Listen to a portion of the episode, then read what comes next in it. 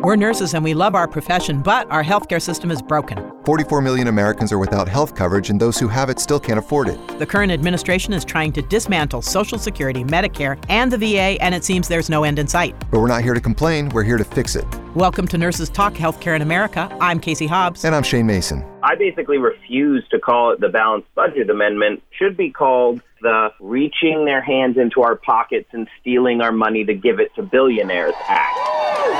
Sisters and brothers, I'm Zenei Cortez, a registered and president of National Nurses United. We are here today at the headquarters of Pharma because this is a scene of a crime. The nurses have been such a vital part of the single payer and Medicare for all movement for many years. And I just wanted to extend my appreciation and thanks to all the nurses out there who, you know, have been working on this issue and see firsthand every day why this is an important issue. And we're competing with other modern industrialized countries, Western European countries, Canada, that have healthcare cost half of ours. They're constantly worried about how much time from work was I missing? Was I going to endanger my benefits? Would I lose pay? My first thought was not, oh my God, I have cancer and I might die. My very first thought was, what if I miss work? What if my insurance won't pay this? And so the goal is to educate 50,000 healthcare professionals on the impact of climate change in human health. Every year, we graduate 50,000 new nursing students coming out understanding what climate change is. Chevron is selling millions and millions and millions of gallons of water to the farmers. Some of these chemicals are going to cause cancer. We are allowing poisons to be used on our food production fields. What is wrong with us? So let's start by testing your myth busting skills. Social Security is a driver of our national debt. Oh boy, that is such a myth. Social Security does not add a penny to the debt or deficit. It is totally funded. Money is earmarked, goes into the trust fund, and it goes to pay the benefits. It's a way to undermine Social Security to say, oh, we got to cut it because of the debt. It has nothing to do with the debt.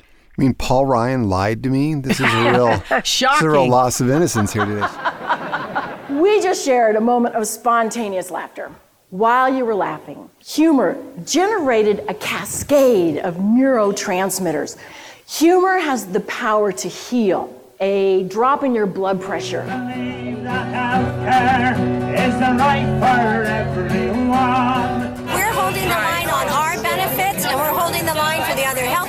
healthcare here. We're holding the line for our patients. We're holding the line for the nurses all over the country. We all deserve proper health care.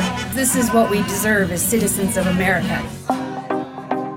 Healthcare has been a runaway cost. This cost is about 18% of our economy. It detracts from our ability to hire employees and retain employees, and it is a disincentive for us to grow our businesses in the United States. Throughout the country, we're seeing this initiative for single payer emerge as a moral standpoint. Thanks for joining us for Nurses Talk Healthcare in America. Visit our website at nursetalksite.com or find us on Facebook, Twitter, iTunes, TuneIn, Pandora, the Thom Hartmann Program, Progressive Voices, and all of our broadcast and content partners.